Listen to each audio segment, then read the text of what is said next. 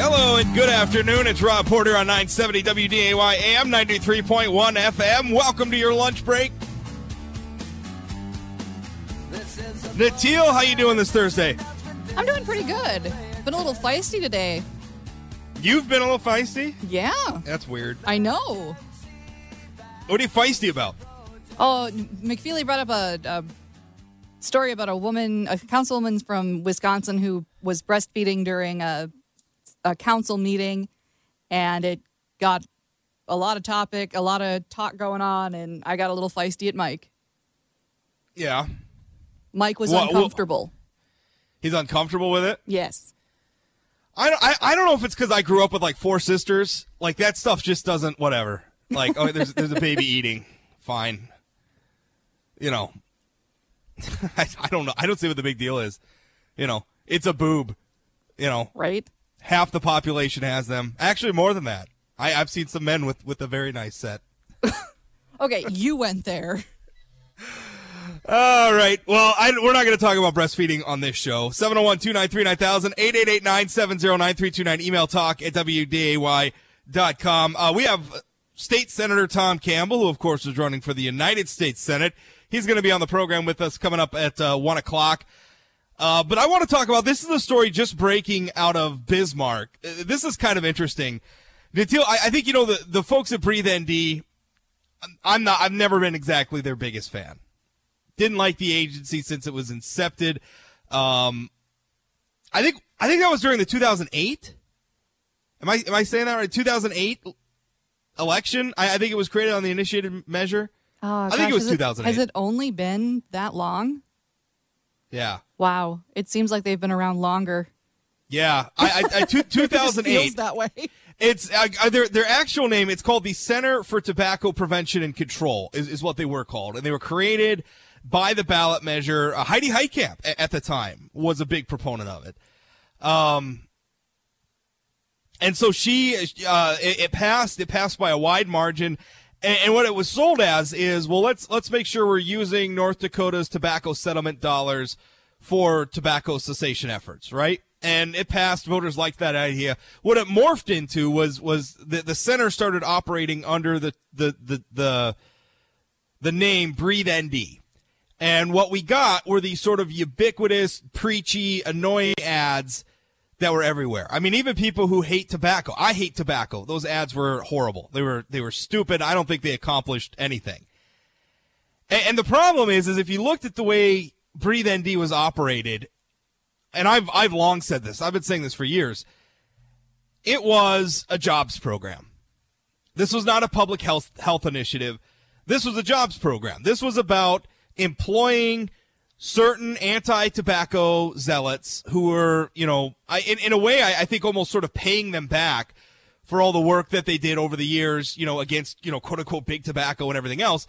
This was just sort of a way of, of giving them state jobs that were extremely highly paid relative to other state employees in those categories. I, I actually this this morning I was talking with State Senator uh, Ray Holmberg, uh, who is the uh, chairman of the Appropriations Committee in the uh, in the interim, and he provided me with a, a chart showing the different employees of Breathe ND, and which, by the way, doesn't exist anymore. The legislature closed Breathe ND down earlier this year. I should make sure we say that.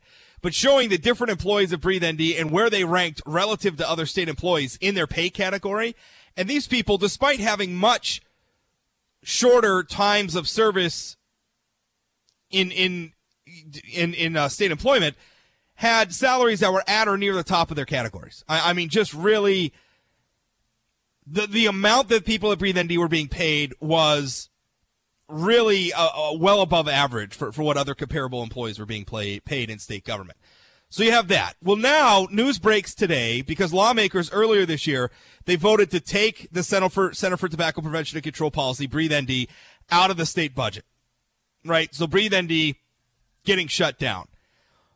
Well, on their way out the door, they got themselves a pretty nice golden parachute. Nine employees getting a total of $400,000, $400,739 in severance That's six months' pay plus the cost of six months of health insurance. On the way out the door, $400,000. Uh, this is uh, Senator Holmberg's actually quoted. This is the article by uh, John Hageman in the Fargo Forum. Senator Holmberg saying, I quoted this saying, they gamed the system, paid themselves way too much. Um, Bismarck Republican George Keiser, uh, who was actually a member of the agency's executive committee and advisory board, he said he opposed the size of the severances. Uh, he says, I quote, when we terminate programs, we do give some kind of severance package, but I thought the amount was improper. Well, yeah, I, I think it's improper too. You know, I the, legislature just shut this agency down, and, and also, I mean, obviously, these employees are losing losing their jobs, so they're entitled to some degree of severance. But to give them four hundred thousand dollars, and by the way, that's in the ballpark of, of the amount of bonuses that Governor Dalrymple gave out. Remember that during the last uh, months of his office, he doled out some bonuses to members of his staff, and he called them retention bonuses. Right? It was intended to keep them uh, in place and working uh, until the end of his term in office. And I, I didn't think those were proper either. I thought those were excessive, and we're talking about roughly the same dollar figure.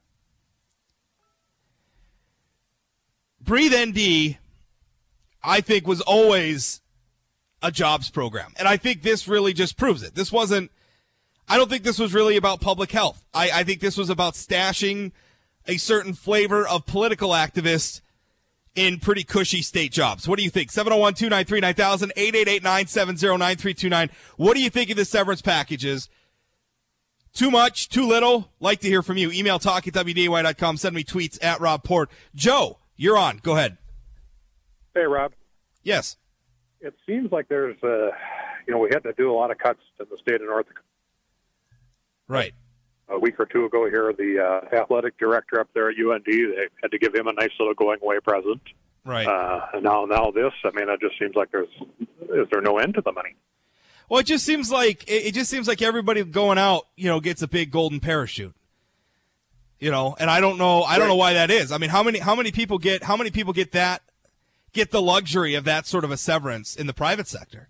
Not very many. No, and uh, with Faison, uh, you know, he was ba- he's basically being run out, but he's kind of getting paid off just to keep his mouth shut. Yeah, I think that's well, I don't know that, but I mean that's that's certainly my impression based on the facts. Well, it's a buddy system where uh, the new administration there, you know, they've got somebody else they want to get in there. Yeah. You know, they get him until you know every time they refresh, every time when you know someone new comes into a uh, position yeah. like that. Well, that's that's the other thing we do. Like we, I, because what they did it, before getting rid of Faison is they went out and and UND hired a consultant, and the consultant did sixteen thousand dollars worth of work in the athletics department, produced no written reports documenting that work. The um, the athletics, uh, the, the spokespeople at, at UND say, well, he was there, you know, the, the, the, consultants were just there to do like mentoring or job development or whatever. But, you know, Tom Miller, you know, the, uh, the sports reporter said essentially in a column, he's not buying that. I'm not buying that. That looks pretty clearly to me like they hired a consultant to, to go in and, and, you know, set the stage for Faison getting canned, except you know, they don't produce any any written reports. There's no documentation of what was said, what was reported back to, to the president uh, of, of UND, Mark Kennedy, or anybody else. So, you know, and, and then you have this. I mean, listen, this sort of thing, whether it's the Breathe ND stuff, whether it's getting around open records requests by not having your consultants produce a written report, or these big golden parachutes, whatever it is, this undermines the public's trust in government. I mean, this is what makes people angry about government is when you do stuff like this. Because I'm sorry, these severances for the Breathe ND employees are excessive. Frankly, their pay in the context of other state employees in their categories was excessive. Um, you know, when, when you abuse the taxpayers like this, the taxpayers get angry and the taxpayers trust government less. And that has all sorts of negative implications that we shouldn't want. Right. And uh, what do you think about the uh, tax tax commissioner out there. Is it time well, for him to uh, to step down, or is he going to get straightened out, or what, what's your position on him? You know, I broke that I broke that story originally. Um, I when he when he had his initial drinking problems, I was the first one. I spoke with him just hours after his car, driven by somebody else, was involved in an accident. Uh, frankly, I spoke with him when he was he still sounded inebriated to me. I think that Ryan Rauschenberger is a very talented young man. I think he's a very nice young man. I think he's more than capable of being our insurance commissioner, but he's clearly got some demons, and he hasn't been able to tackle those demons yet. Um, I'm not willing to say at this point that he should step down. I think he owes us more of an explanation. I think we need to know more information about how this is impacting his job, how he's going about handling this. And, and I wouldn't, I, I say that not because I want to humiliate him or embarrass him, but because he's a statewide elected official. He doesn't have a boss. He doesn't have a supervisor, right? The, the governor can't just fire him. That's not how it works. He's elected of the people, which means that we, the people, are his bosses and I'm sorry, if I had an employee that, that was having trouble drinking and having trouble showing up to work, before I made decisions about whether or not to fire that person, I'd want to know more about what's going on. And I, I think that's what Ryan owes us. So I, I, that's where I'm at. I want more information. Yeah, he, he did get reelected. See, the first time he, he got got He split got- in there because of Daddy, you know, and Dalrymple, basically. Well, I mean, Can't argue with listen. me. Well, th- there's certainly that Right. connection. I, I, I think Ryan Rauschenberger's qualified for that job. I've worked with him. I've No, gotten all sorts of data with him over the but he got, he he's in, qualified. He's the next time. qualified for that job, and, and to me, that's all that matters. Now, whether or not his his drinking is causing a problem, and whether or not he should continue to be tax commissioner, I I need more information at this point. If he doesn't provide that information, the voters may very well look somewhere else. That could be a big opening for Democrats to finally win an, a, a statewide office. All right, Joe, I got to take a break. Thank you. 701 293 9000 888 970 9329. We'll be right back.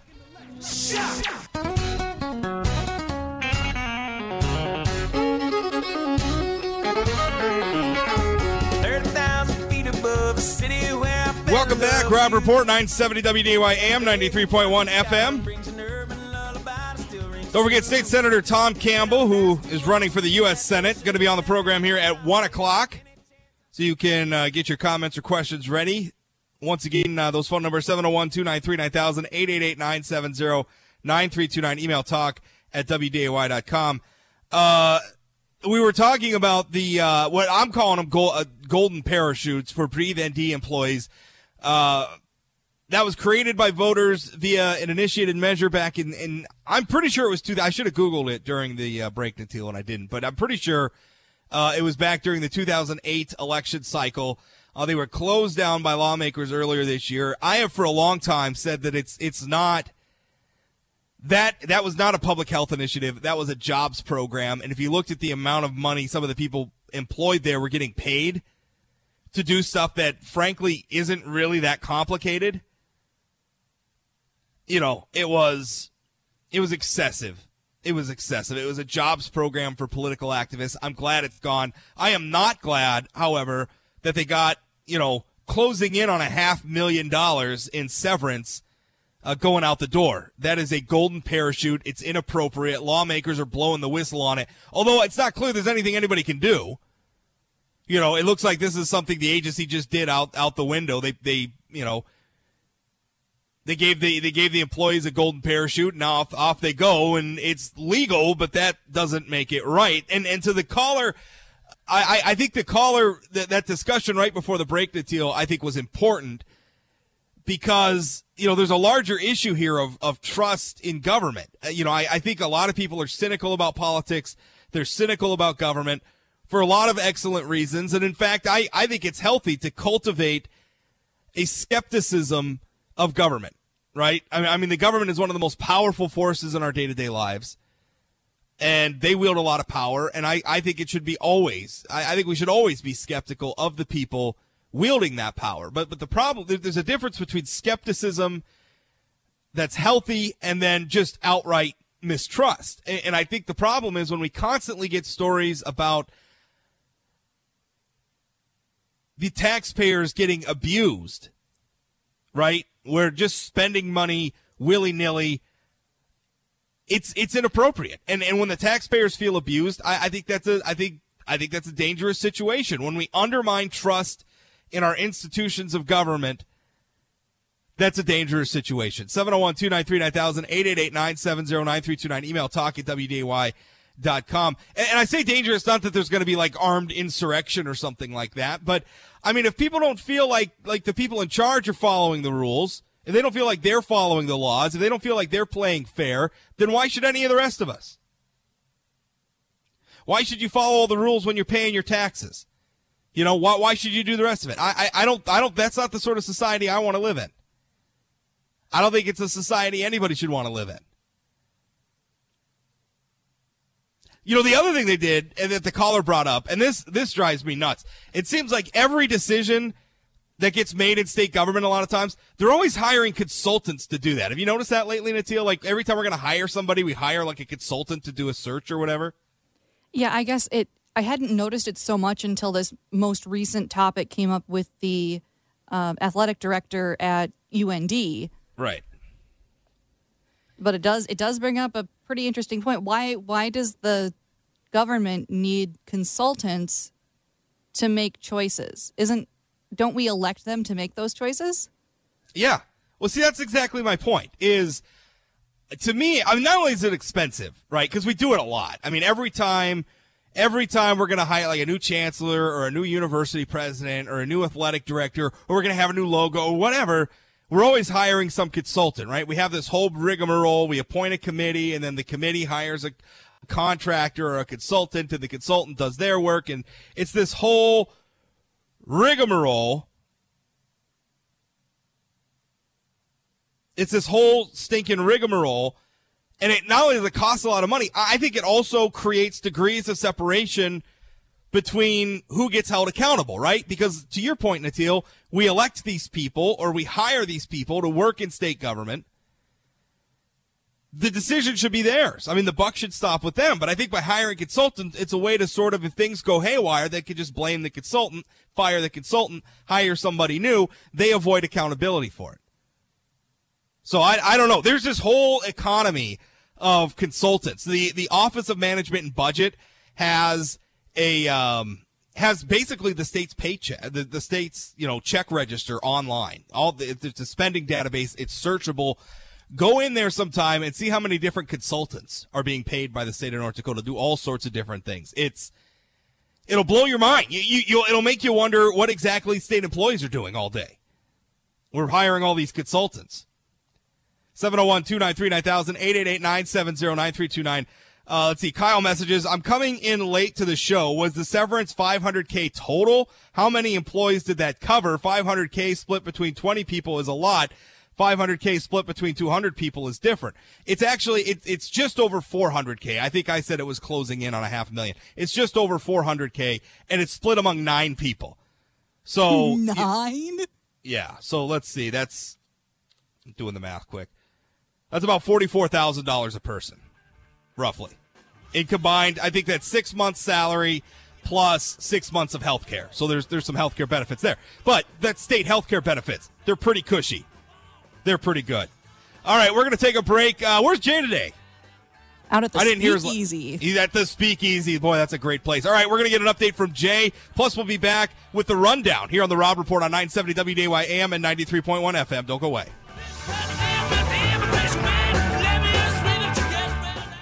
The Rob Report. The Rob Report. On 970 WDAY. The Rundown. All right, Natil, what's in the headlines? Well, starting off with probably one of the biggest headlines of the day George H.W. Bush offers a second apology after an actress accuses him of groping her. Uh, you know, there's been so much of this, and I don't mean to laugh uh, because it's not funny, but there's been so much of this in the headlines, and they said George H.W. Bush, and I thought for sure this had to be like 30 years ago or something because the dude's in his 90s. He's in a wheelchair. Uh, yep. But this was this was like not this was like a year ago or something, wasn't it? Uh, apparently, just a few years ago, but it was Okay. while he was Recent. Yeah, it, and it, it was after he became confined to the wheelchair. So the and what makes So it what what what what happened? Because I I think I saw somewhere this lady was saying sexual assault. What what did he do? Well, Supposed what- uh, allegedly. what makes it so weird is that he uses a he he used a, a dirty joke about the whole thing. He it was a one liner. He says, uh, Oh, do you do you want to know who my favorite magician is? David Copperfield. Oh my god! And then apparently uh, touched I her. shouldn't laugh. I shouldn't laugh, but Jesus. I, and, and then he, he touched her while doing this. what? So it I and what what strikes me as odd is that it it seems like this is not something like it's not it wasn't just like a one time incident that this is something. Well, there that, was more than one, wasn't it? Like there was a, there was another lady who came out and said he used like the same joke and yep, everything. Yep, and David Copperfield. And it's what makes me so upset honestly is is not necessarily that he's doing this because he's he's 93 it strikes me as probably just some sort of like doddery old guy kind of weirdness.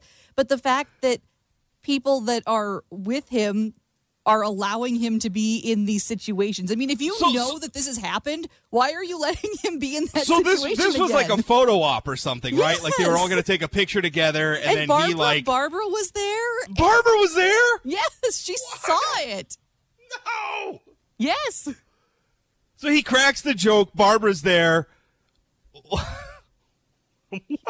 She touches. What? He touches her. He touches her. He tar- touches this woman, and uh, I- it, it just it just goes from there.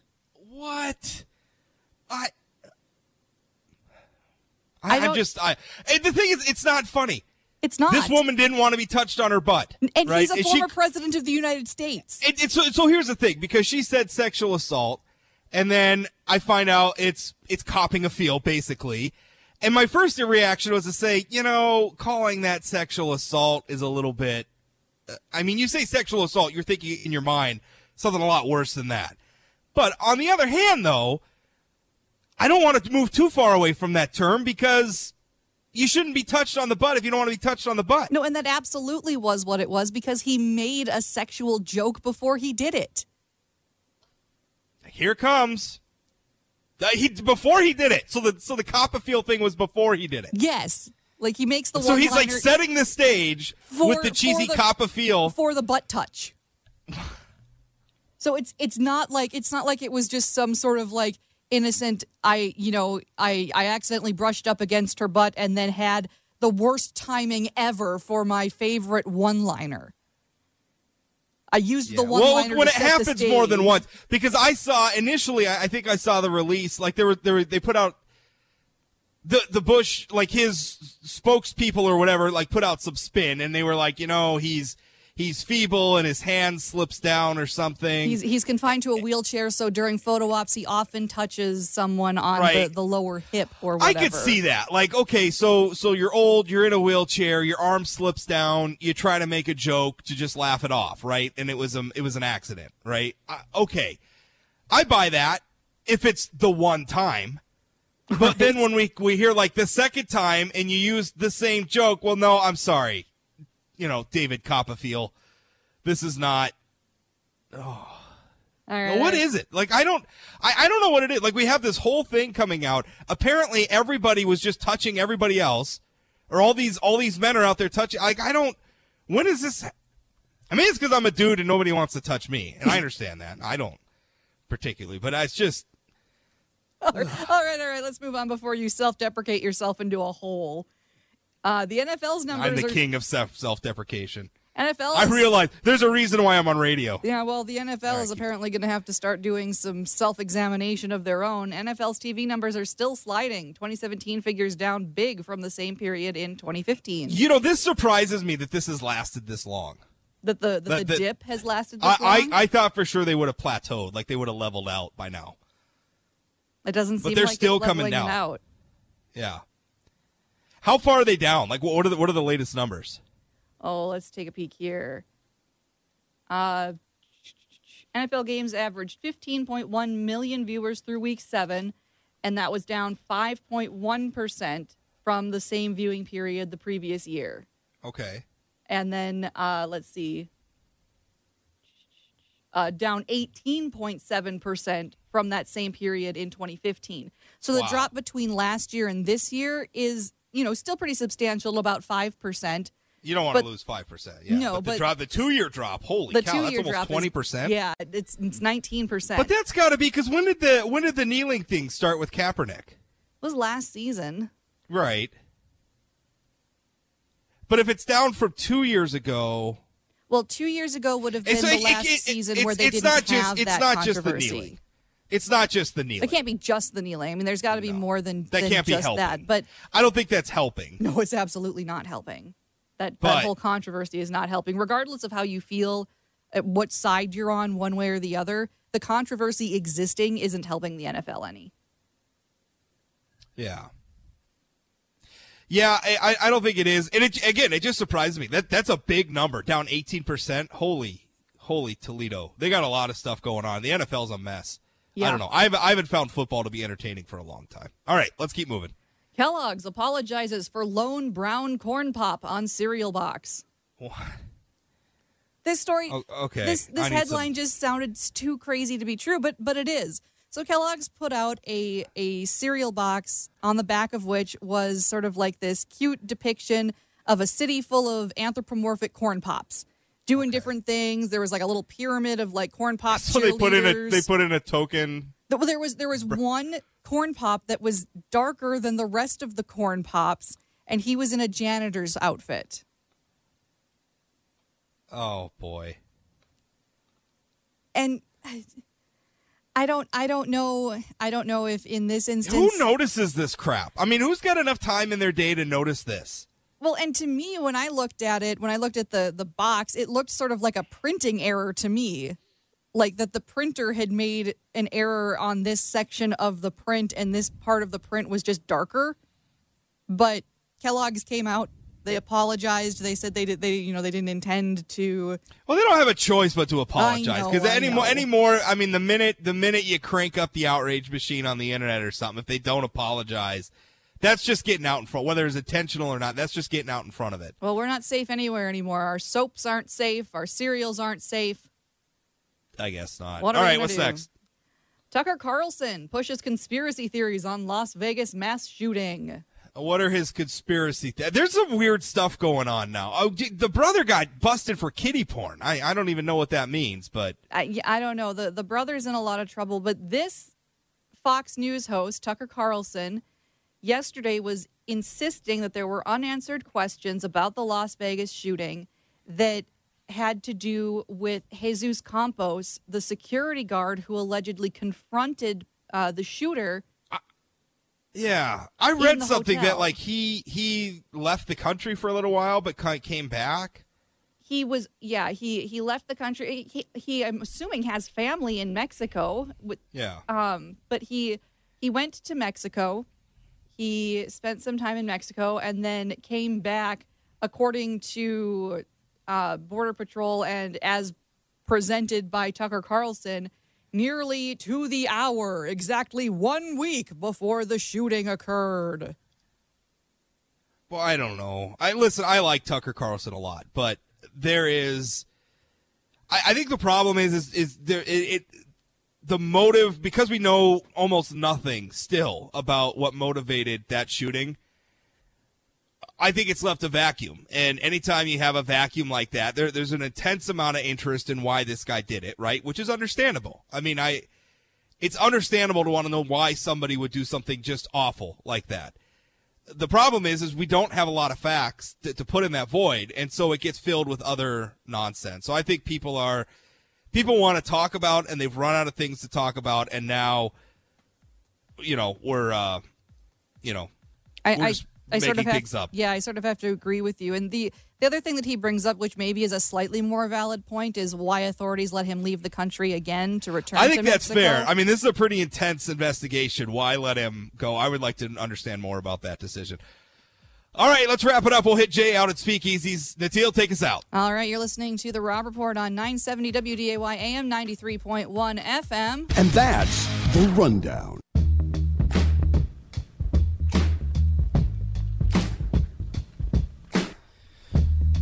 natil you know earlier in the program we were talking about these golden parachutes at breathe nd Uh huh. Listen to this. This is from John Hageman's article. So the obviously North Dakota went through a pretty rough budget cycle, so there were a lot of what were called uh, voluntary. It, there was what was called the voluntary separation incentive program, right? So basically, that was the state putting out saying, "Hey, you know, we have to cut back on payroll, so anybody who wants to voluntarily leave, you can sign up for this program, and you get, you know."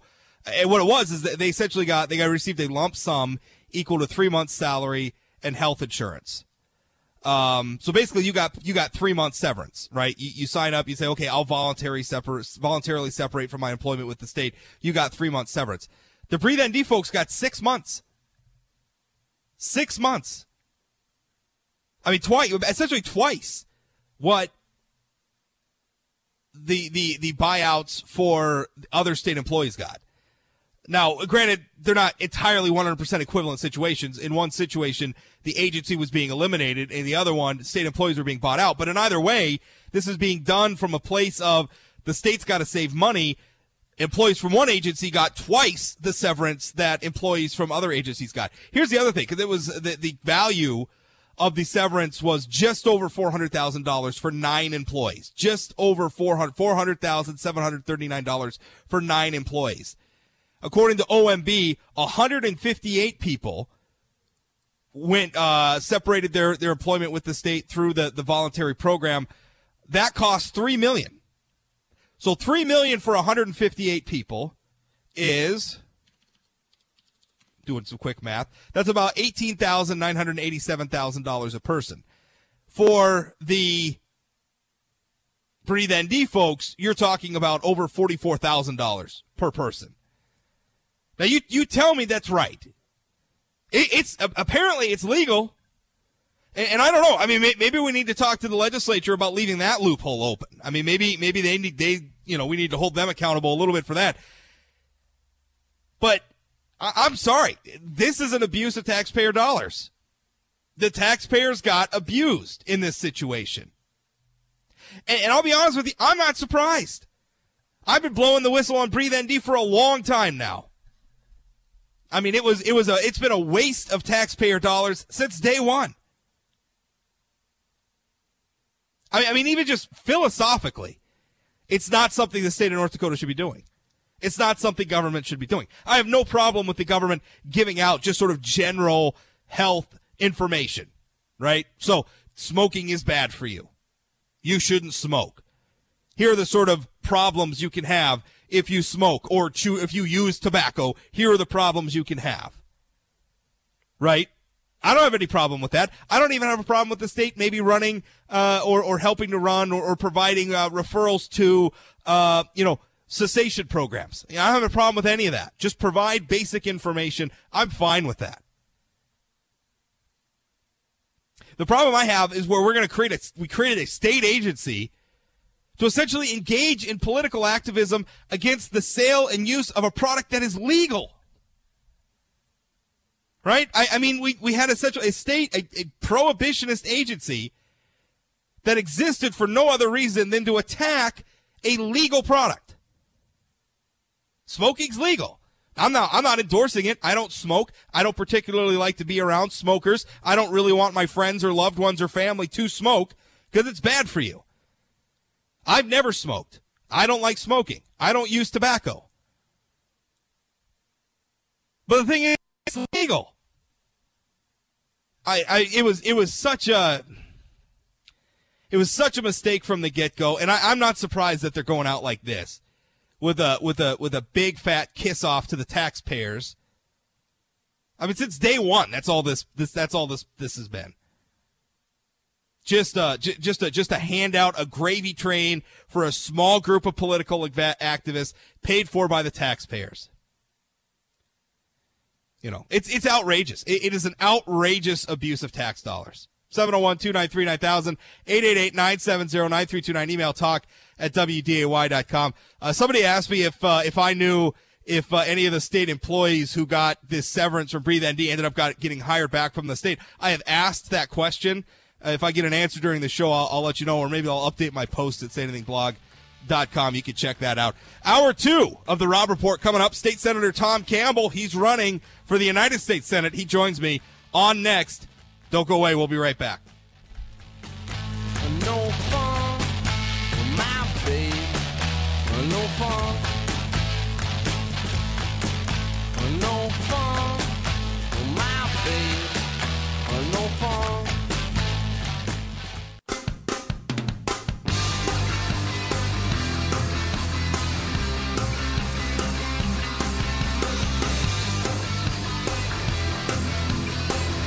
Welcome back. Hour two of the Rob Report, 970 WDAY AM, 93.1 FM. Joining me now, State Senator Tom Campbell. He's running for the United States Senate. You can call in with your comments or questions, 701 293 9000, 888 970 9329. Email talk at WDAY.com. Senator Campbell, how's the campaign trail? Uh, it's going fantastic, Rob. Uh, things are, are running just the way we want them, and we like it. And it's been busy and fun. Been putting in lots of time, uh, 100 hour weeks the last three or four weeks, and 27,000 miles since May. And uh, I love it. Seen lots of positive people out there finding what's on their minds, and, and I just really, really like it. Just got back late last night from Devil's Lake, Ramsey County, celebrating uh, uh, Farm Bureau's 75th anniversary. That's where it all started. Was Devil's Lake? Didn't know it till we got there, so it's kind of fun experiencing things like that. What uh, what are you hearing about people? Uh, what, what's on people's minds? Well, with, without a doubt, um, people are real frustrated with Washington not getting anything done. Uh, you know, our, our current Senator Heitkamp, um, she's talking out of two sides. I, I appreciate how you've been, you know, holding her accountable at what she's been doing. She says one thing in Washington with the liberal left, the Chuck Schumer and her party, and when she comes here, she tries to spin it like she's working for the hard-working North Dakota families, which she's not. So, as I've been finding and traveling around, I'm, I'm running into a lot of people that supported her that are, have been very, very disappointed, especially with the energy bill. That was a huge uh, roadblock that, that she threw up, that she could have been the deciding vote. Um, you know, DAPL, she sat back and did nothing.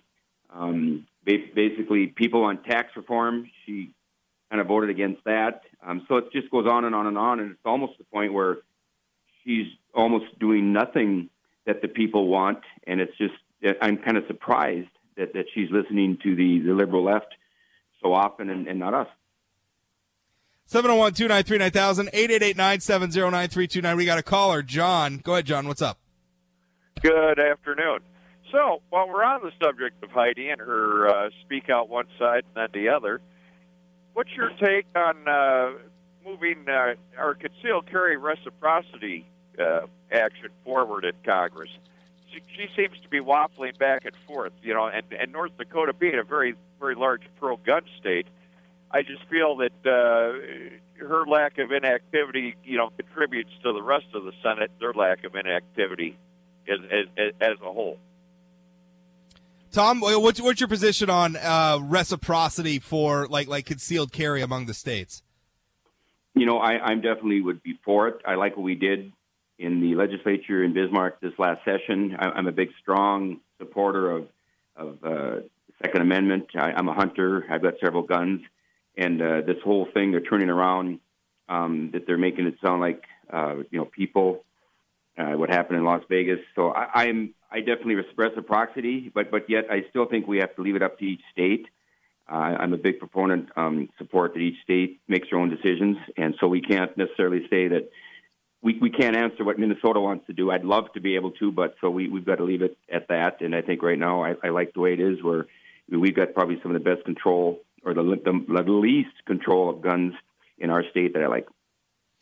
What do you think uh, going on at the national level? I mean, obviously you're campaigning, you want to get a seat in the United States Senate, but there is some turmoil in the Senate right now. Uh, Senator Bob Corker has feuded with President Trump.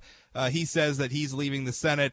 Uh, Senator Jeff Flake uh, from uh, Arizona is saying he doesn't see a place for people like him in the Republican Party right now. So there's there's a lot of hard feelings between some of these Republicans and President Trump. Now, I know you have, have aligned yourself pretty closely with President Trump during your campaign. What do you make of some of this turmoil nationally? Well, you know, those are some great, great questions. Um, I know Senator Flake a little bit, and, and he's basically kind of went against Trump's agenda. His, his book that he wrote uh, did not favor Trump, and it just kind of goes to show. And, and of course, overwhelmingly, our state supports Trump. Um, I support Trump's agenda. I, I don't always agree with his tweets two or three in the morning, and he could be handling things a little bit differently. But overall, I like his pro-business agenda. He's been phenomenal. Um, look at the stock market. Our, our 401ks uh, are way up. The jobs are up. The only thing that's down is unemployment. Um, the optimism in the bu- business world. The economy is over three percent. Everything he's doing, which which was without either house, has been positive. So I think you know for Corcoran and Flakes, Senator Flakes, uh, I think it was probably their mistake by not supporting him. And you know, he's not perfect. Everybody knows that, but but overall, you can kind of see uh, North Dakota likes him, and, and I'm going to continue to listen to the my constituents in North Dakota that favor him. 701-293-9000, 888-970-9329, email talk at wday.com, or you can send me a tweet too at Rob Port. Uh, so Senator Heitkamp is is obviously she's raising a lot of money, and you know I, I think a lot of it right now coming from out of state. And as a matter of fact, in that last that her third quarter fundraising figures, uh, you know she's she actually took more money from Goldman Sachs employees than she did from North Dakotans, just in terms of the itemized uh, personal contributions. So I mean, but but she's tapping into that that big national liberal uh, donor base, and she's going to have a lot of money to campaign with. And I think if there's one thing, maybe even you would acknowledge uh, is true about Heidi Heitkamp, is she is a very very skilled politician and a very very good campaigner. Now, your own numbers were a little bit more modest, although obviously you're not an incumbent senator and you haven't been fundraising for as long. But are you going to be able to match her just in terms of, of, of strength of, of fundraising and, and campaigning? You know, um, Rob, I believe that North Dakota can see through that. Uh, her three million dollar plus total after her third quarter. I, I think um, it was more than four million. Yeah, right. It was it was three million up to the third quarter, and almost another million, so it's four.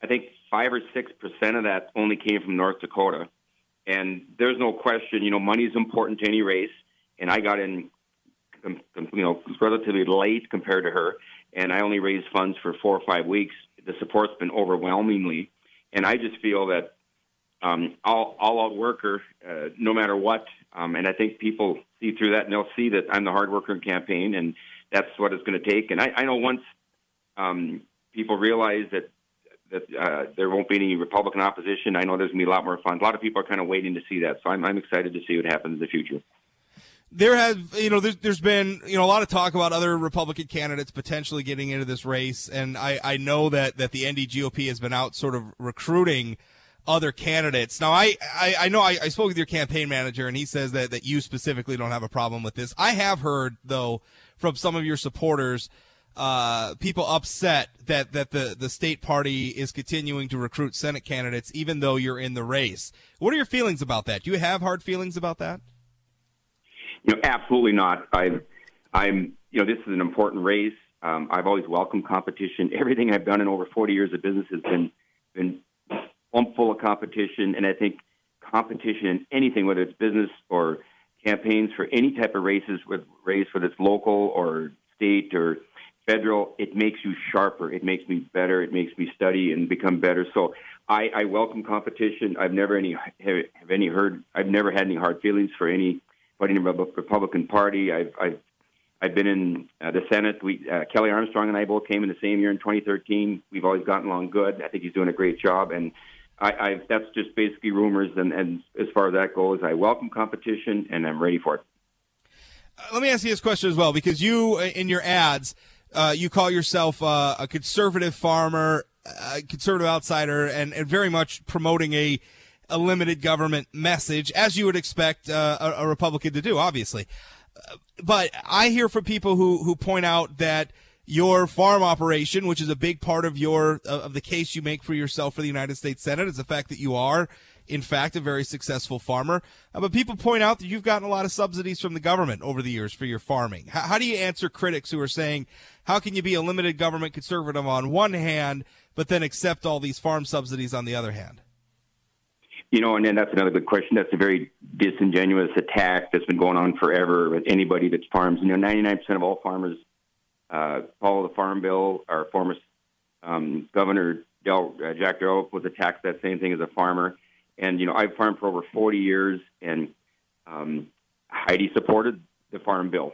And I think, if anything, I would like to change is that that you don't need to belong to the farm program in order to take uh, crop insurance, because I think crop insurance is the answer, and maybe less and less farm program. But it is, it's provided. You know, food is the most important uh, commodity uh, before anything else, and that goes back to the old. You know, we never had to wait in food lines in North Dakota like some of my grandfathers did in Europe before they came over, and I think that's where it all stemmed for. But maybe we need a change, and, and I'd be uh, very, very open to rewriting that book as well. 701-293-9000, 888-970-9329, email talk at wday.com. At this point in the race, what's your outgoing message for voters? And we're, I mean, we're a long way out. I mean, it's still October of uh, 2017. You know, we're not going to get, we're not going to settle the probably the um and the. Well, let me ask you that question: If you end up not getting the nomination at the state convention, would you run to the June primary? I mean, would you? And I maybe I've asked you this question before, but would you? Would you continue on past the convention if you didn't win there, uh, assuming multiple uh, multiple Republican candidates for the Senate? You know, I've always been a strong conservative Republican, always have supported the Republican Party, and my plans are I'm winning. I'm all in, and I'm winning it, and I've never even thought about losing. That's that's not my option. I didn't run in to think or consume, you know, consider losing. So at this point in time, I'm planning on winning, and that's what I'm focusing on, Rob, right now is, is winning and, and going into the primary and winning that, and, and uh, uh, just about a year away for November 6, 2018, for the big election, and I'm I'm uh, I'm excited for that as well. All right, you just released the polling numbers too, showing you pretty favorably with Heidi Heitkamp. Tell us about those. Yes, uh, we just took those last week. Been very very excited about that. I'm basically three points ahead of Heidi Heitkamp. Came from ten, you know, behind. Uh, and you know, I know several people ask me, "Are you surprised to see that?" Probably yes and no after traveling and visiting with so many people, it's been overwhelmingly not just conservative Republicans, but a lot of moderate and some Democrats have have been frustrated with her. So it it, it kind of didn't surprise me. Um, also, too, you know, in a six-way primary election, um, I, I defeated all of them, even Rick Berg by 11 points. Uh, so it's been interesting. You know, uh, Kelly Schmidt, Tammy Miller had one percent, uh, Rick Becker had three percent, uh, Kathy Neset had four percent. So it's been very encouraging. Uh, it looks like the hard work paid off. Um, people love to see me about, and, and they're not ever afraid to tell me what's on their mind. And I love to hear that because I've been in the Senate for you know three sessions, and I'm very familiar with listening and uh, hearing them and bringing it back, and, and hopefully uh, answering their their cries. Senator Campbell, thanks for your time. Yes, thanks, Rob. Have a great day. That's State Senator Tom Campbell running for the United States Senate. I'm Rob Port. This is the Rob Report on 970 WDAY AM and 93.1 FM. We'll be right back. Don't go away.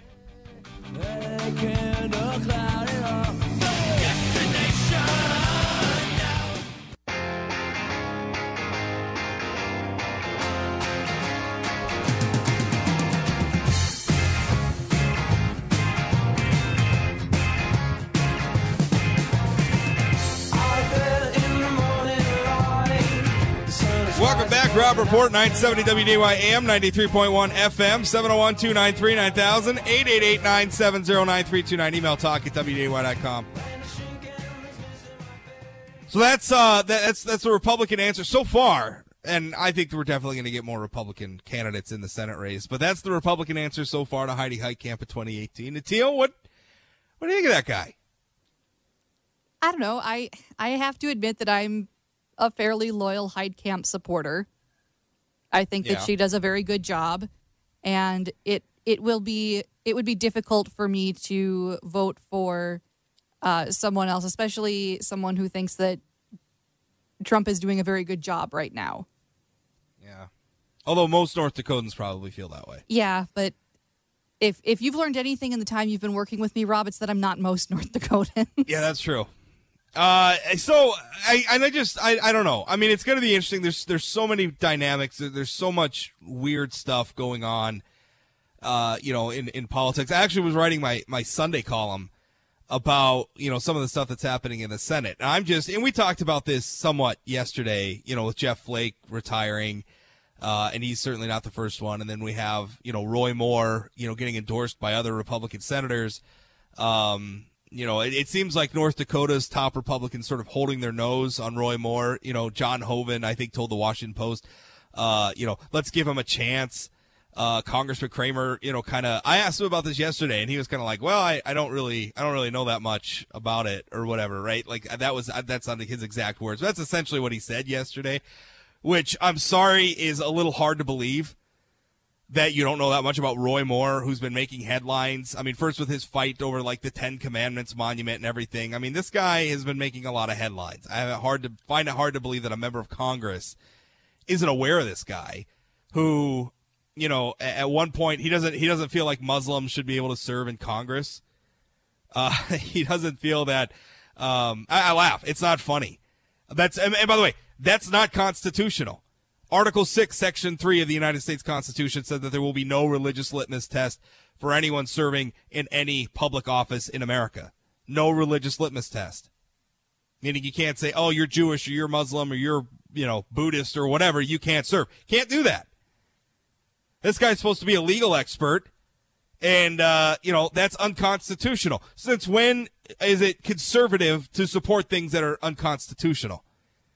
Right? I mean, this guy was asked, I think in 2015, right? He was on some radio show with some creep who, uh, who regularly calls for, uh, you know, homosexuals to be stoned to death, like it calls for in Leviticus or something like that.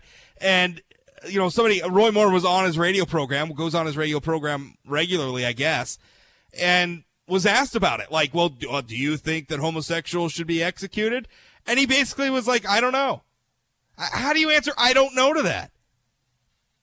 I, I, I guess that's what maybe that's what you answer when you think homosexuality should be legal, which is something that Roy Moore believes. I guess I guess that's something you feel when you think that homosexuality is something akin to bestiality, which again is something that Roy Moore agrees with. I mean, right in in earlier this year, this year, right? Now I'm not talking about something from the past. This year, while he's been a, a candidate for the United States Senate, Roy Moore suggested that we have mass shootings in America because we don't have prayer in school. This guy has been endorsed by Ted Cruz. He's been endorsed by Rand Paul. He's been endorsed by Mike Lee. He's been endorsed by President Donald Trump. So that's essentially where my my what my Sunday column is about.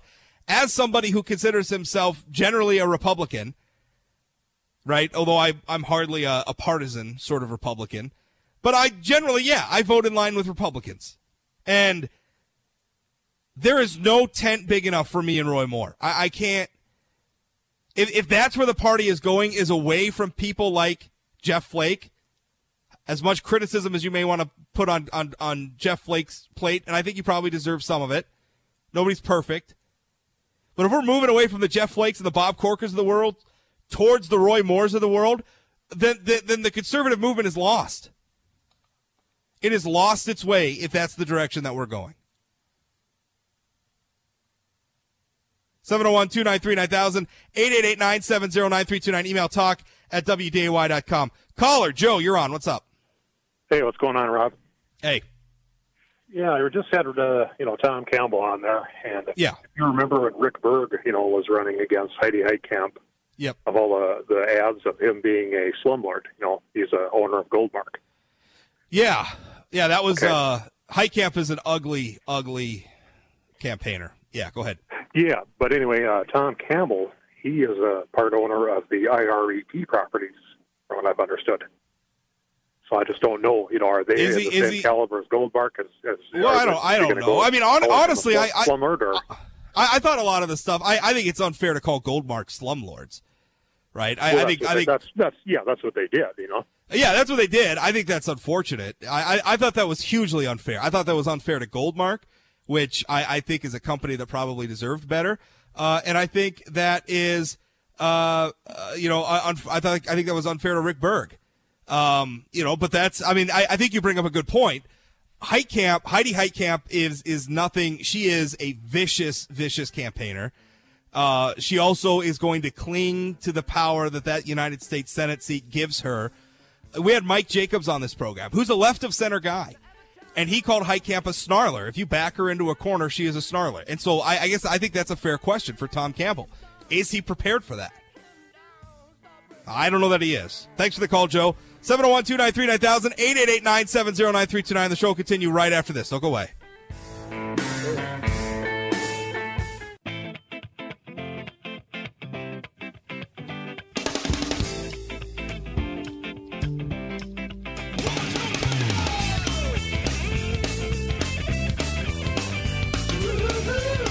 Welcome back. Rob Report, 970 WDAY AM, 93.1 FM, 701 293 9000, 888 970 9329. Email talk at WDAY.com.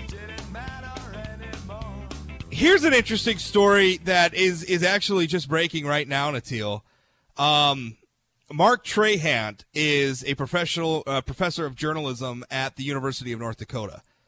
Uh, he was actually uh, appointed to the Charles R. Johnson Endowed uh, Chair of Journalism at the University of North Dakota. He was appointed there back in April of 2015.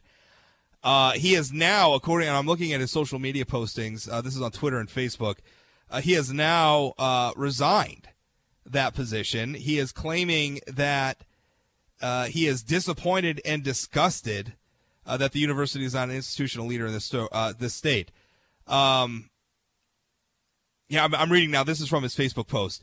Uh, it should be a beam of light shining on the protected realm of rational discourse. Last year, for example, I was asked to coordinate a journalism lecture series. I proposed hearing from the journalists who covered Standing Rock. Nope. Instead, the series was, quote, put on hold. This year, I suggested a conference on technology and society, again, leading with a conversation about Standing Rock and social media. Again, no.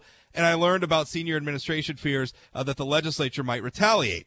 I understand it's important that it's important to keep fighting, but when your institution is absent, well, for me, this chapter ends.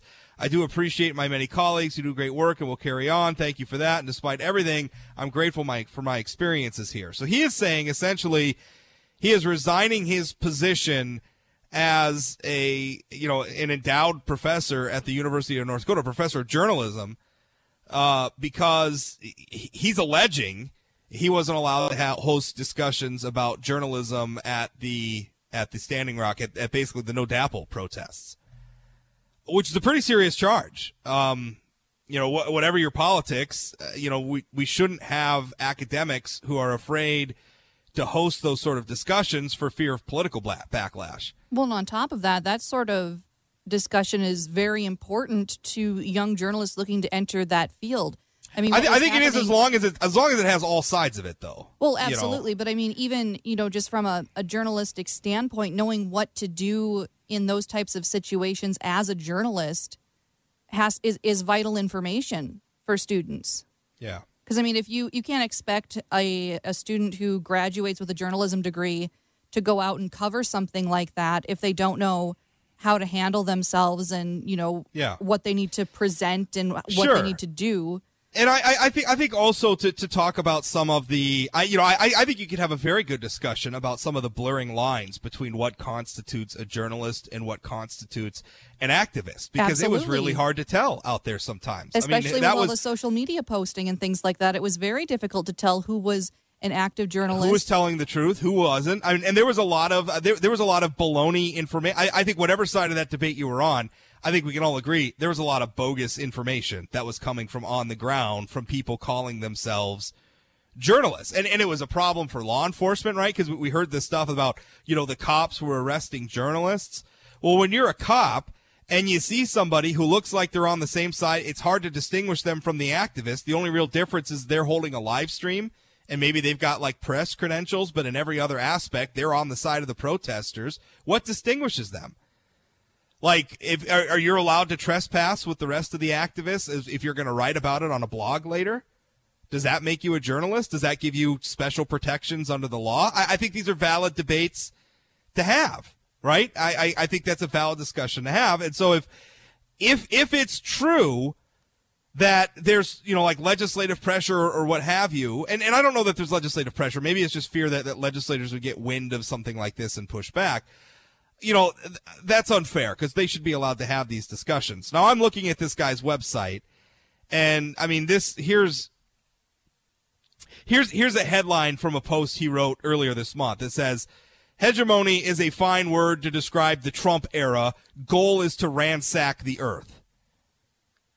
Now, listen, I understand a lot of people have hard feelings about Donald Trump or whatever, but that headline does not sound like the beginning of an even-handed you know, journalistic endeavor. I, I, guess is the point that, that I'm trying to make. And and so that's I, I look at this guy's website. He's clearly way to the left of center. And there's not I'm not saying there's necessarily anything wrong with that, but at a time when journalism is already struggling with trust issues with the general public, with with the perception among many, many in the public that journalists are left of center, that newsrooms don't have a lot of diversity of thought when it comes to ideology in them I mean, is this the sort of person you want teaching journalism? I, I don't know. Uh, you know, I, I would be afraid if this guy was putting on a seminar, would it be balanced? Because it should be. If it's not balanced, if it's just propaganda for one side of that debate, well then where's where's the the the utility in in terms of academics? Caller, Greg, you're up. What's going on? Say, Rob, I've been always wanting to call, just been too busy at work. Well, I was curious. During the DAPL protest, uh, there was Yeah. millions of dollars raised in a GoFundMe site. And the Multiple, similar thing like- with that lady named Jill, I can't think of the last name. She, I think, ramped up about four million to recount the election, Oh, Jill Stein. Wisconsin. Yeah, Yeah, the, the Green. Party. Yeah. So, so what happened to all that money? Well, that's a good question. Um, a, a while t- towards the end of the protests, I think it was earlier this year or maybe late last year, I did some posts just sort of looking out and and just creating a spread like tracking down on like GoFundMe and Indiegogo and, and a lot of those ty- type of sites. I did I did a listing and I found hundreds of accounts uh, and millions of dollars. I think I I would have to go back and look, but it was millions. It was north of 10 million, maybe maybe like 12 million, maybe even 16 million. I'm forgetting the number I found, but it was a lot of money. And and that was just the ones that had publicly available figures. I mean, a lot of people threw out like just like a PayPal link, and and none of that stuff was was publicly like there was no public dollar like sum reported on that sort of stuff. So I I know like like the Standing Rock tribe had like they didn't use GoFundMe, they used like PayPal, and that didn't have like a publicly reported figure. So that's just what was publicly reported. And and when I'm looking down some of those things, it was pretty clear to me looking at some of those accounts that people were creating. Um, they would just create donation sites with like no DAPL or Dakota Access or whatever the, the right keywords in them, and they would get a few thousand bucks. I mean, it just seemed as easy as that. And I mean, a lot of them were pretty dubious. I mean, they were pretty like, "Hey, I need to like buy a tent and a sleeping bag," and that guy would get like five thousand dollars. Um, I mean, there was there was a ton of money flowing around, and I so many different people and so many different groups. I, I don't even know how to begin quantifying where that money went.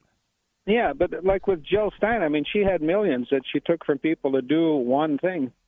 Yeah. To me, that's either fraud, money laundering. I don't know what you want to call Well- it. Uh, Wesley Clark, other than to play Where's Wesley, whatever. I mean, he had like four million. Wes, yeah, that's Wes Clark Jr. He that was the Standing Rock Veterans thing, uh, Yeah. and I haven't I haven't checked in on that. Uh, uh, several months ago, I think I did an update on that, uh, and there was still a problem with um, like a lot of the veterans who had come hadn't been reimbursed because they were supposed to have like I think things like their room and board paid for in that. Uh, and they like a lot of the, the those guys were not reimbursed as of several months ago. Now I don't know if they've made good on that sense. Maybe they have. Um, but there was there was a lot of there was a lot of sketchy stuff, and a lot of those veterans came. They showed up and they ended up dropped in a blizzard. Nothing was prepared for them. That that whole thing that he put on was a disaster. So isn't that fraud? Well, you got to be careful throwing that term around because Okay. it's not necessarily it's not necessarily fraud if it's like just incompetence. Like maybe they meant Yeah. to do it and they just weren't very good at it. You know, I mean, there's that. Um, you know, th- there's also no indication that they misappropriated the money. So I, I, I don't know that like he just went out and bought himself a Cadillac or something instead of spending the money the way he was supposed to. And, and that's sort that's sort of the problem too, is if they don't if they don't define for you how they're going to spend the money and you just give them the money anyway, whose fault is that? Right? It just I mean, seems what's like what's the what's biggest sucker game around right now. what's what's what's the saying about a fool and their money? Right? They're soon parted. Uh, So you know, I mean, that's the other side of the equation. Is is there's a lot of idiots giving them that money too. So So, have you ever asked an IRS person what their take on it is? I mean, you're talking millions of millions of bucks. They so I actually the working guy. I and actually dragging him to a tax interviewed- That's bizarre. I interviewed I interviewed our tax commissioner regarding that, and you know the, the the problem I, I think the problem with it is because it's it's not like a lot of these. I mean, we're not talking about like five hundred one c threes or anything like that. If I'm remembering what his answer was correctly, it was 970 WDAY. It looks like we have lost Rob Port here. We're going to take a quick break. We'll get him back. Thank you so much for the call, Greg. You're listening to AM 970 WDAY 93.1 FM. We'll be right back.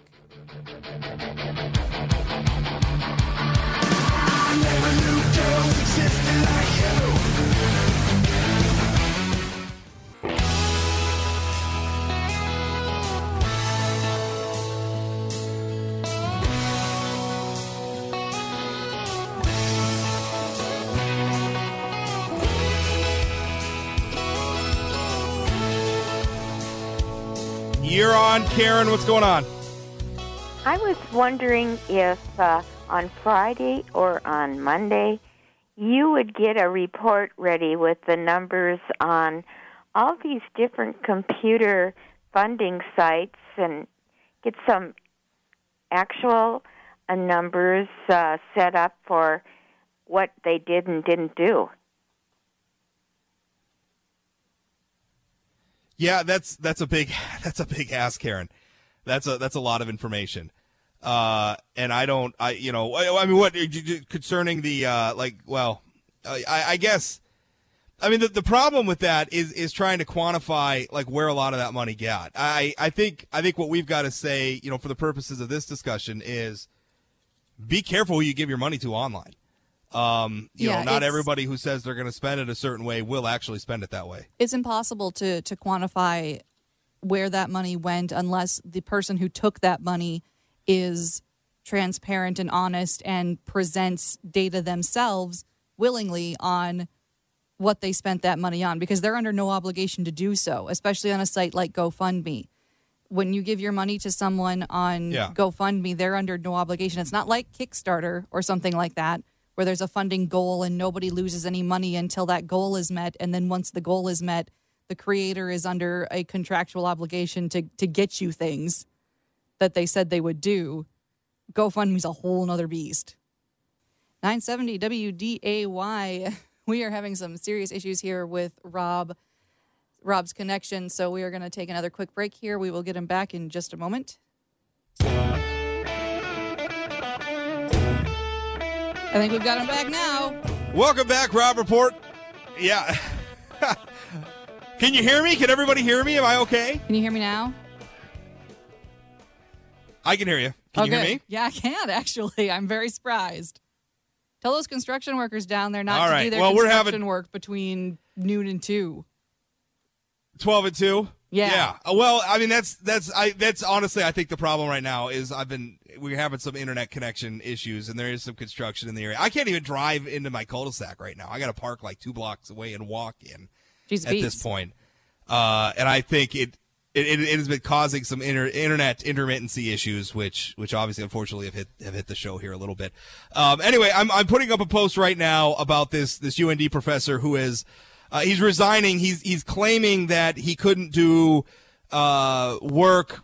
Tar, you know, talking about the the No DAPL protest because of uh, potential backlash from the the legislature, which I, I mean I don't know. I, I don't know if there'd be backlash or not. I, I think the legislature is free to uh, to to judge the work that is done that that public dollars are funding at our universities.